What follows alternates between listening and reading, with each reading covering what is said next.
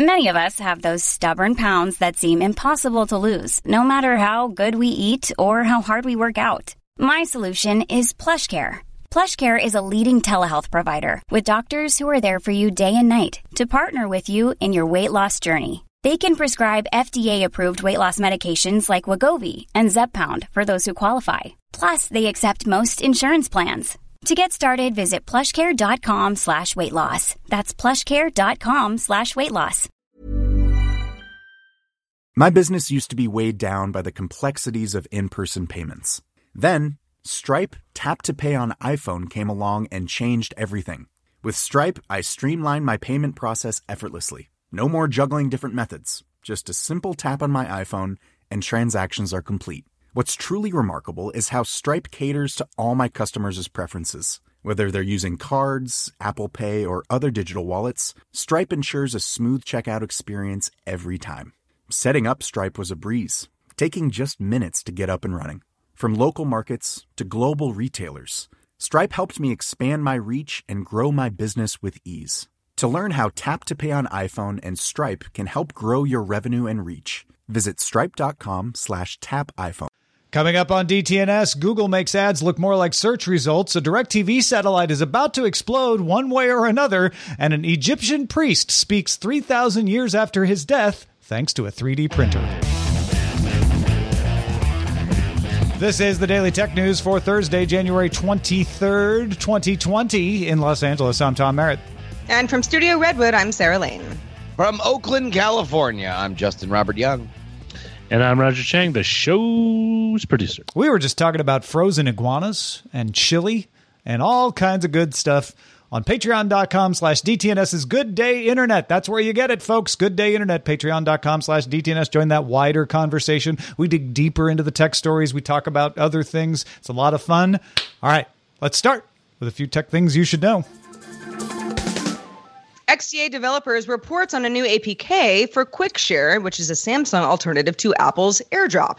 Nearby Samsung phone users will be able to share pictures, videos, and files with Discovery set to either all users or contacts only. QuickShare will also let users up- upload content to Samsung Cloud, which can be streamed to Samsung SmartThings devices to download at a later date. Users can upload up to one gigabyte files with a 2 gigabyte per day limit. Looking at the APK, it appears that the service is set to come to all Samsung devices running One UI 2.1 or later. After uh, Electronic Arts announced that it was removing its Tetris games from the Android and iOS stores, the Tetris Company announced that its version, developed by the game company N3TWORK, is now a free download on both platforms. The game has just one mode and five different skins and an online leaderboard is coming soon. Yeah, mystery solved.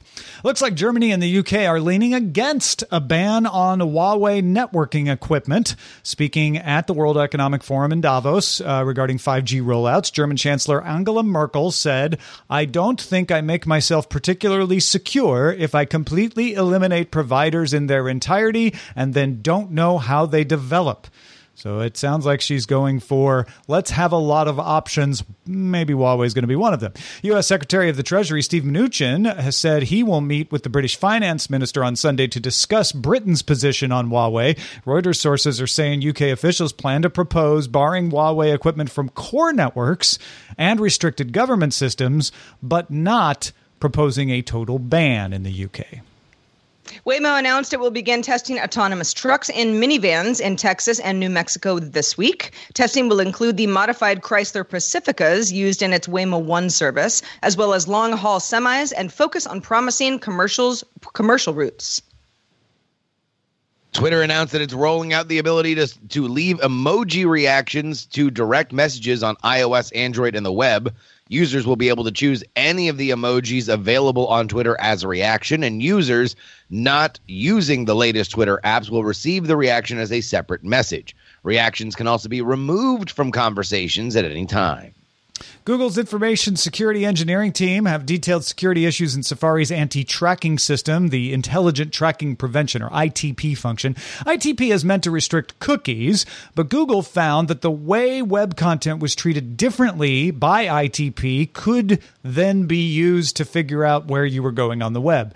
Apple fixed some of the issues in its December security update, but Google says the fixes don't address the underlying problem.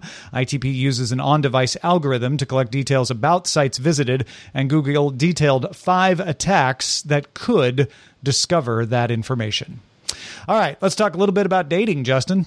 Oh, yeah, Tom. Match Group announced that it has invested in and partnered with Noonlight and will roll out Noonlight safety features to Match, Tinder, OKCupid, Plenty of Fish, and its other dating apps. Tinder will be the first to roll out new user safety features starting on January 28th, including a photo verification system. Verification requires users take a selfie in real time, emulating a pose by a model it has uh, provided in a sample shot. This will be compared to users' profile pics and provide a blue check mark to indicate verification. Tinder is also introducing a system to detect offensive messages and then ask daters if it bothered them. The company plans to use the information to create an undo feature that lets users unsend messages flagged as offensive. Uh, Tinder will also provide uh, free access to Noonlight's On Call emergency service assistance. Features like these will roll out to other Match Group apps in the months ahead.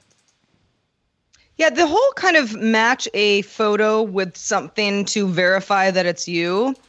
That's helpful. Anybody who's hung out on dating apps, as long as I have, knows that there are a lot, a lot of people, you know, who upload photos and you're like, I don't know, something seems fishy, or you meet somebody and it's not the same person, or maybe it's an outdated photo or whatever. So that is a little bit of a okay, you got the check mark, you're verified, you know, you're you're you're you're you're somewhat vetted, a little bit more than the the huge Tinder pool in general. And of course, I'm talking about these other apps too, although Tinder is Match Group's biggest app by far, at least right now. What I think is more interesting is this kind of panic button feature that I believe that Match Group it it, was sort of uh, under duress to to add something like this because there were pressure from you know there were a lot of uh, um, news reports and you know there are sexual predators on these networks and th- these people aren't getting vetted and this is very dangerous and it's on Match Group to do something about it. And as somebody who is an end user of, you know, whether if I open up a dating app right now, you know, and I'm swiping through people and, you know, maybe I see somebody that seems kind of cool, well, they could be a sexual predator, and so could somebody that I run into at the local library. It, you know, there's there's a vetting process that doesn't really happen in normal life. And I'm not saying that this is a bad idea. I am saying that if I am vetted along with a lot of other people, and some of this has to do with allowing the app to know your location where you otherwise would not give it access to that. Again, it's supposed to be about your safety, but it's also tracking you or to know who you are meeting up with that means that the app and possibly third party apps in the future might know who I saw and when. You know, it turns into a privacy issue versus a security issue, and what is more important to you. And boy, does that make dating fun.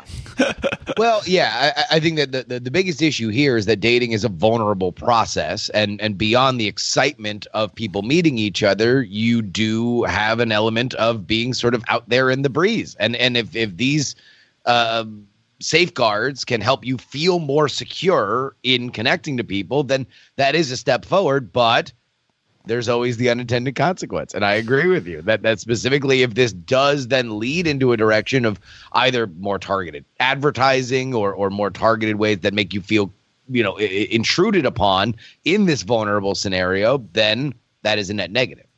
Yeah, I mean this this is an example of why uh, we really need better approaches that consider all the implications, not just let's manage our apps by who's loudly complaining about them, right? Because the complaints yeah. are stop collecting data about us, and companies are resistant. Like, okay, we're not going to collect any data because people get really upset. Match did that to their detriment, to the point where people are like, wait, you're not collecting enough data about the people on your platform. And they're like, oh, okay, well, we'll start collecting data and we'll start doing these things. And I'm not saying yeah. any of the things they're doing are wrong or bad, but we're probably going to have a backlash against some of these things at some point if they didn't think them through. You've got to come up mm-hmm. with a holistic approach to this sort of thing, whether it's a dating app, a search engine, a smart speaker, whatever, that says very clearly this is what needs to happen. And the public needs to be like us and, and think about it and go, okay, where is the line supposed to be? Let's let's not just manage by shouting. I also think, you know, the, the the idea of the panic button is the you know, the premise is if I'm somewhere, I all of a sudden go, this isn't good. You know, mm-hmm. I'm kind of alone. Sure. I, I don't like this. I am able to get help. My first reaction was, what do we call it? 911 every time you're like, this date sucks. Well, no, it actually, the way that the company has laid it out is you will first contact our team we will figure out if you're actually in enough danger that we then we would contact the authorities. Mm-hmm. And I'm mm-hmm. just thinking to myself, and this is all supposed to happen like in a clandestine way, like under the table yeah, at a wine bar. Like, you know, uh, there's a lot of the the the idea behind it I do not hate. The execution is is in question. Well, and Noon, Noonlight's just a service for doing that. You can you can download right. Noonlight right now and put it on your phone for any reason, right? So it, match in, integrating it into their dating apps is just making it easier to access. Totally. Oh, let's talk about UI and design, shall we? Google has changed how it differentiates paid search results from organic search results on the desktop. Paid results now look pretty identical to other results, other than a small black and white ad icon that resembles icons used to indicate sources. Until 2013, paid results had a different background color. You might recall it's kind of a yellow color, really, at least in, in the desktop uh, version of, of, of Google that I was using. After that, it used unique colors to distinguish ads as well. So they were pretty obviously ads up at the top. Google's Sundeep Jain says that the changes have reduced the number of colors on the page and brought more harmony to the layout. Uh. Digiday reports that one digital marketing agency has noticed increased click through on ads since the change. Yeah, up in that ad revenue brings harmony uh, to the layout team, I'm sure. uh, and uh, when I say that, I, I I definitely on paper am agreeing with The Verge and others that say, well, this obviously is meant to increase ad revenue at the detriment of you clearly being able to know what's an ad and what isn't. That said, I feel like these pop out to me better now. And I wonder if that's just because I always look for that little favicon that tells me the publisher that they put up in news search results. Like, okay, yeah. is that The Verge? Is that a company I've never heard of? What is that? So I'm training myself to look there. And since they made this change, I'm like, oh, that's an ad, that's an ad, that's an ad, because I'm already looking in that corner. I, I, doubt that everybody works that way, but for me, this change has actually made me more aware of which of these are ads because I don't have to think about colors. I, I am fascinated by the Kremlinology of any time that Google makes any kind of decision about advertising because this is the goose that lays the golden eggs. Everybody gets paid. Everybody, the world moves because of Google ads. Uh, they revolutionized the market. They have not only dominated online along with Facebook, they have dominated ad sales writ large. Uh, when, when you see major networks go out and talk to advertisers for their big rollouts, they are making explicit pleas that you should advertise with us. And, and this is the reason why it's better than digital advertising. So, with that being said, I wonder whether or not this is a troubling sign that they want to goose their ad revenue a little bit because if Google ads are flagging, if Google feels like they need to to keep this going and refresh it and make it look slightly more like a native search result, then what does that say for advertising? Full stop. You know, the the that's that is a very fair point. The other side of it is Google has probably reached saturation and also needs to show growth. And one way to goose that number to show growth when you're nearing saturation is to change the rules of the game so that what you have already works better. And that's exactly what this does. I mean, from a from a purely design perspective, when I look at the new layout, I go, yeah, that looks better. It does. It just does. At the same time, because I've been I've been looking at Google search results over the years, you know, in prep for the story, and yeah, back in 2013, it's kind of ugly, but it was pretty front and center. The ads were very obvious. Yeah. I also have never thought if only my Google search results were more design forward. I, you know, that that that is something that the company is making a change not because the public outcry demanded it. It's because the ads need to be clicked on. All That's right. what Microsoft's making developer tools available for the dual screen Microsoft Duo. That's the one that runs Android. It's not a foldable, remember, it's two screens.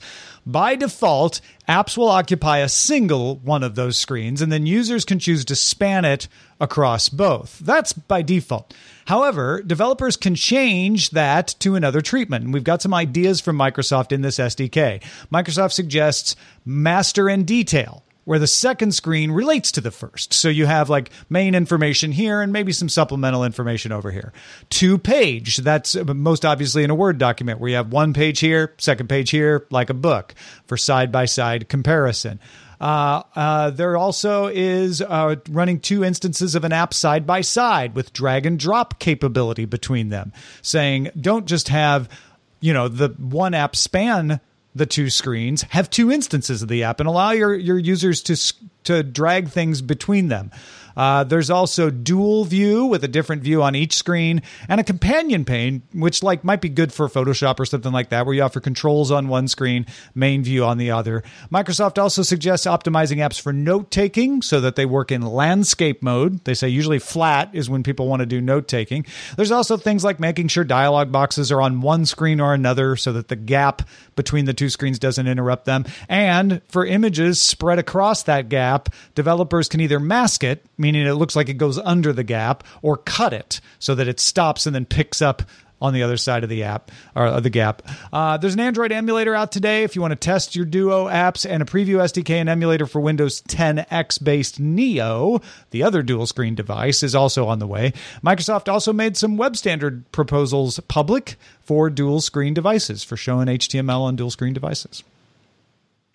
This is one of those situations where I kind of go, yeah, you know, I just need that one, you know, the the the the duo version of an app running side by side where I go, oh yeah, all of a sudden it's twice as good. I think that anybody who let's say i mean right now i've got two desktops in my little office environment right now didn't used to don't don't need them but having them so much better and you figure out a workflow that works better for you once you have that option particularly if the two screens talk to each other and i think that that's key Yeah, it's like dual monitors, but smaller and in one device, I guess. Uh, but yeah, Microsoft's hoping the same thing as you, Sarah. They want to see some app developers show off some cool uses for this.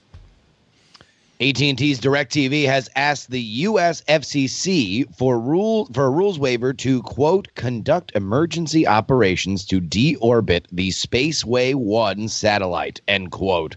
Spaceway One suffered damage to its batteries, and right now it's operating off solar power. But an upcoming eclipse would apparently cause an unavoidable use of the damaged battery that could cause the battery to burst. So DirecTV wants to fully deorbit and decommission the satellite before the eclipse season begins on February 25th. The waiver is needed because there isn't time to use up or expel all the propellant on the satellite. The reason the FCC requires all the fuel to be expelled is to avoid an explosion. But DirecTV points out that if they don't bring the satellite out of orbit before the eclipse starts, you also have the risk of an explosion. So, which explosion do you want to risk, FCC? Uh, yeah, the the filing is also a little bit confusing because they keep saying deorbit, which usually means disposal orbit. That means bring it down to where it burns up in the atmosphere, and you you don't really have anything cluttering up the orbits. You don't have anything cluttering up the ground too much. But the filing, according to Ars Technica here, says the new orbit would be 300 kilometers above the geostationary arc, which would make it a graveyard orbit. So that would be a way to avoid the, the explosion. Say, well, we can't get rid of the propellant, so we'll put it up in a graveyard orbit, and then if the battery explodes, it won't hurt anything because it'll be away from everything. Uh, Ars Technica asked AT and T for a clarification on that point, and that, as far as I'm looking right now, they haven't heard back from it. But one way or another, you've got a, a, satellite that is the backup satellite for serving television to Alaska. They say they have plans in place to provide other backups for Alaska, that it's not usually used anyway. So they don't expect any interruption in service. Uh, they just don't want the thing to explode.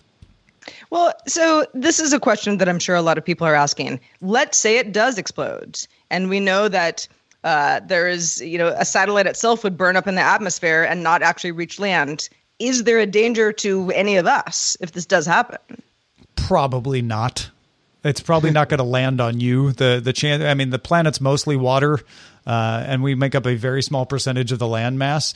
But you know, uh, it's good to control well, these but, sorts of things. But it's different than saying, "Yeah, the planet's mostly ocean. It probably won't land on you, and it won't because it's going to burn up before it ever got close enough to Earth itself. Yeah, I mean, uh, but there, that's the thing. It's like if you if you properly handle it, there's almost zero chance it causes any problems for anybody. Whether it's another satellite in orbit, whether it falls in a populated area, uh, if you let it explode on its own, there's no telling what it'll do. well, let's move on to brains, shall we? Scientists from Google and the Janelia Research Campus in Virginia have published the largest ever high resolution 3D map of brain connectivity from l- roughly 25,000 neurons in a fruit fly using the technique calling connectomics. Connect, connecto- connectomics, yes. The latest connectome, which is what that particular map entails, covers roughly one third of a particular fruit fly's brain. Previously, the roundworm C. elegans had its brain completely mapped in this way. Fruit fly is a little bit more complex, though. The scientists sliced sections of the fruit fly's brain into 20 micron thick uh, pieces that's very, very small, streamed electrons from a scanning microscope into the micron pieces of micros- microscope rather and then process some 50 trillion 3d pixels they're known as voxels with an algorithm that traces the pathways of each cell now, fruit flies, you might wonder why the heck a fruit fly? They work well for connectomics because they have very small and relatively simple brains, but they happen to display complex behaviors, such as courtship dances between fruit flies. This is something I didn't know until today. The data from the project is available for anybody to download if you are curious. Oh man, we we actually studied the little fruit fly wiggles uh, in in a science uh, class that I took one time uh, with the mating dances and stuff. Fruit flies, uh, they they display a lot of very complex behavior, so they they're good for lots of studies in genetics, uh, and makes them good candidates for something like this. The controversy is among scientists who say, you know, we've been doing connectomics for, I don't know, almost 15 years now. And what have we got out of it? The answer is, well, we haven't really done enough mapping yet. It takes 15 yeah. years for for this kind of stuff to start divulging the kind of data that's useful. But there is a question right now of like, okay, now we've got this this data available. Anybody can get it. Will there be anything come out of it? Will will we have any developments that use it? But even so, I just think you know the idea of doing this kind of, of 3D mapping and, and scanning is is fascinating, even if it's just for a, a genetic anatomics for for mapping those synapses. Yeah, I, I, I, really don't know uh, uh, where to go from here, except to say that I've spent the better part of a week and a half doing my best to kill as many fruit flies as possible in my kitchen because they have become such a nuisance. But I, I do think that uh, uh, uh obviously they are uh, uh, this this entire process is something that hopefully we get something out of. But I, I can understand the idea that hey, look, maybe we're pushing this rock up the hill for no reason because we haven't really gotten a whole lot out of it up till this point. I mean, or you know, or it's taking research money from something else that's right. you know more pressing. I, that, I mean, yeah. I think that that's probably what researchers would complain about because nobody's going to complain like you're doing something cool. That's lame. It's more of like, well, we could maybe be mapping the brain in a way that helps you know somebody who's paraplegic walk again type thing. If this I, is I, if this isn't that, then you know that's one thing, but it is cool. I, I, love the idea of a Sarah Lane curated science journal. You're doing something cool. Dot dot dot. Lame exclamation point. I I think personally, my gut tells me that you need to keep doing this because even if the fruit fly map doesn't come up with any great developments, eventually we're going to want to know how the synapses connect. And that's going to be useful in in understanding the human brain. And and you just you, you know we had c. elegans. That's very simple. Now we got a fruit fly. I feel like this is this is the kind of you know non-practical research that you just need to grind through because knowing a map usually ends up showing you something. Hi, this is Matt and Sean. from Two Black Guys. With Good Credit. If you own or operate a business, whether it's a local operation or a global corporation, partnering with Bank of America could be your smartest move. By teaming with Bank of America, you'll enjoy exclusive digital tools, award winning insights, and business solutions so powerful you'll make every move matter. Position your business to capitalize on opportunity in a moment's notice. Visit bankofamerica.com slash banking for business to learn more. What would you like the power to do? Bank of America, N.A., copyright 2024. My business used to be weighed down by the complexities of in person payments. Then, Stripe Tap to Pay on iPhone came along and changed everything. With Stripe, I streamlined my payment process effortlessly. No more juggling different methods. Just a simple tap on my iPhone, and transactions are complete. What's truly remarkable is how Stripe caters to all my customers' preferences. Whether they're using cards, Apple Pay, or other digital wallets, Stripe ensures a smooth checkout experience every time. Setting up Stripe was a breeze, taking just minutes to get up and running. From local markets to global retailers, Stripe helped me expand my reach and grow my business with ease. To learn how Tap to Pay on iPhone and Stripe can help grow your revenue and reach, visit stripe.com slash tap iPhone. The Claude 3 model family from Anthropic is your one-stop shop for enterprise AI. With models at every point on the price-performance curve, you no longer have to make trade-offs between intelligence, speed, and cost.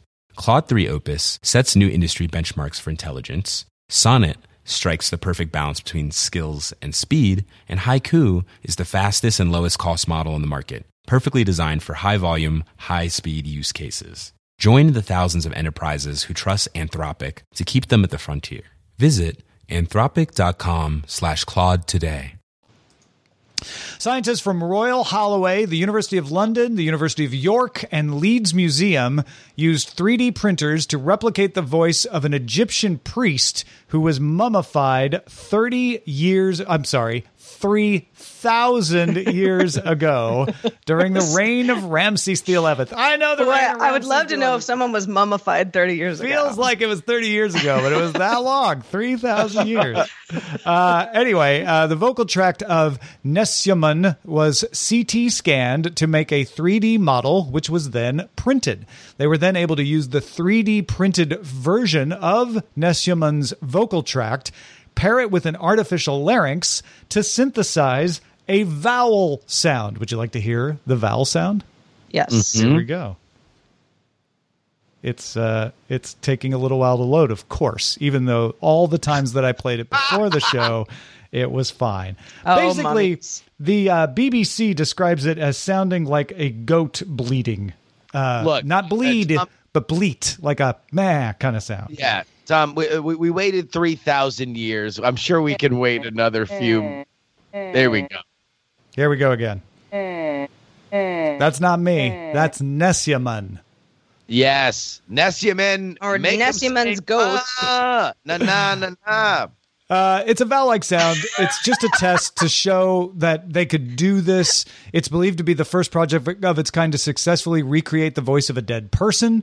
Uh, and they want to use some computer models to attempt to recreate whole sentences that Nesyamun might have said. Uh, he was a priest of Amun, so he- they kind of know what the liturgy was. The results of the experiment were published in the journal Scientific Reports. Not, I, I'm not going to say that this isn't cool. You know, I mean, it, who's ever heard a more beautiful bleat? But I, you know, if, if we if we're comparing, uh, you know, slicing the microns of a fruit fly brain to this, I'm going with the flies. Wait, really? No, I totally go with this. I I, I think that this is this is super cool. Hearing the a idea that you three could- year old voice, you know, even if it's just a, a guy I going, guess I guess I just I would have wanted it to be less goat like. And again, no no love lost with goats, but but uh I don't I don't know. I'm I'm I'm struggling to feel like this is something cool. There, there is an entire, I mean, civilizations rise and fall before we had recorded technology, right? And now we take it for granted because so much of our lives is photographed and and uh, recorded on video, in, including what we are doing right now. But I would love to know the original sound of, uh, you know, George Washington, right? I, I would, I would love to know uh, how uh, historical figures sounded. I think that that would bring our our history to life more than it is now. And and yes, this sounds a little silly uh, uh, with our with our our Egyptian goat bleeding, but uh, I, I think that where this can lead is fascinating. Hey, folks, if you want to get all the tech headlines each day in about five minutes, as Nessiman says, subscribe to dailytechheadlines.com.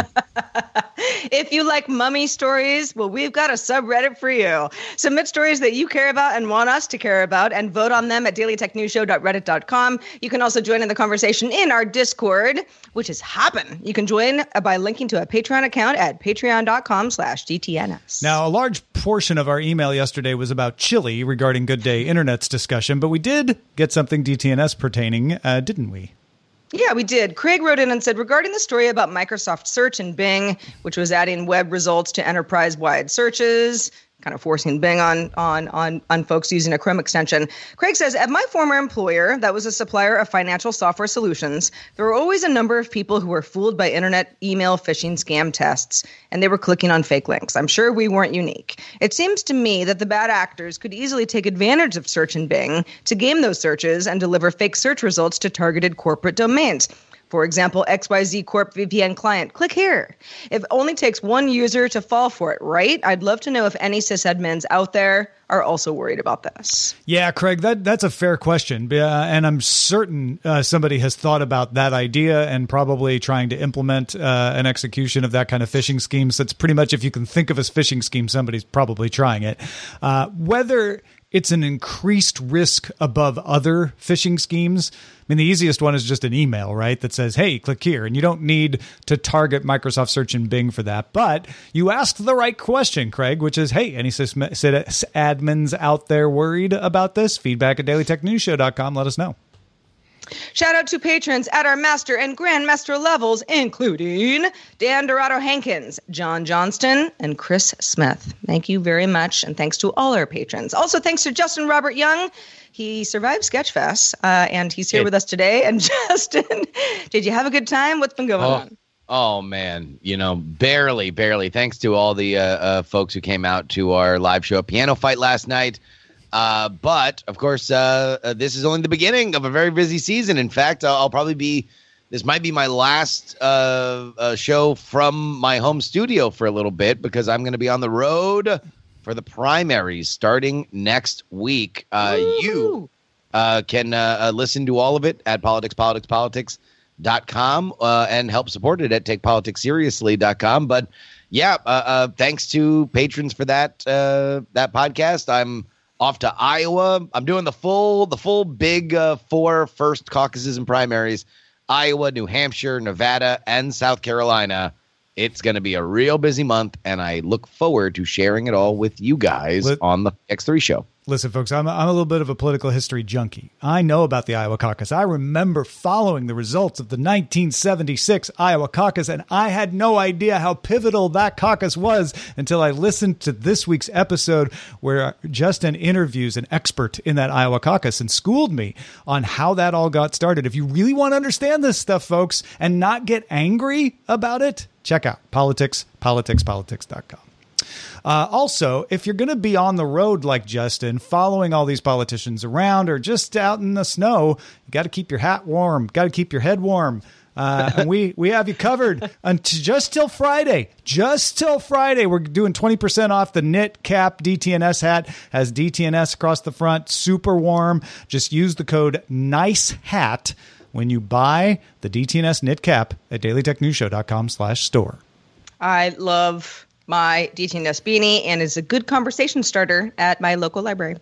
Our email address is feedback at dailytechnewsshow.com. We're also live. If you can join us, we'd love to have you. Monday through Friday at 4.30 p.m. Eastern, 2130 UTC. Find out more at dailytechnewsshow.com slash live. Oh, don't miss tomorrow, folks. Lamar Wilson is back, and Len Peralta will be here to draw live during the show. Talk to you then.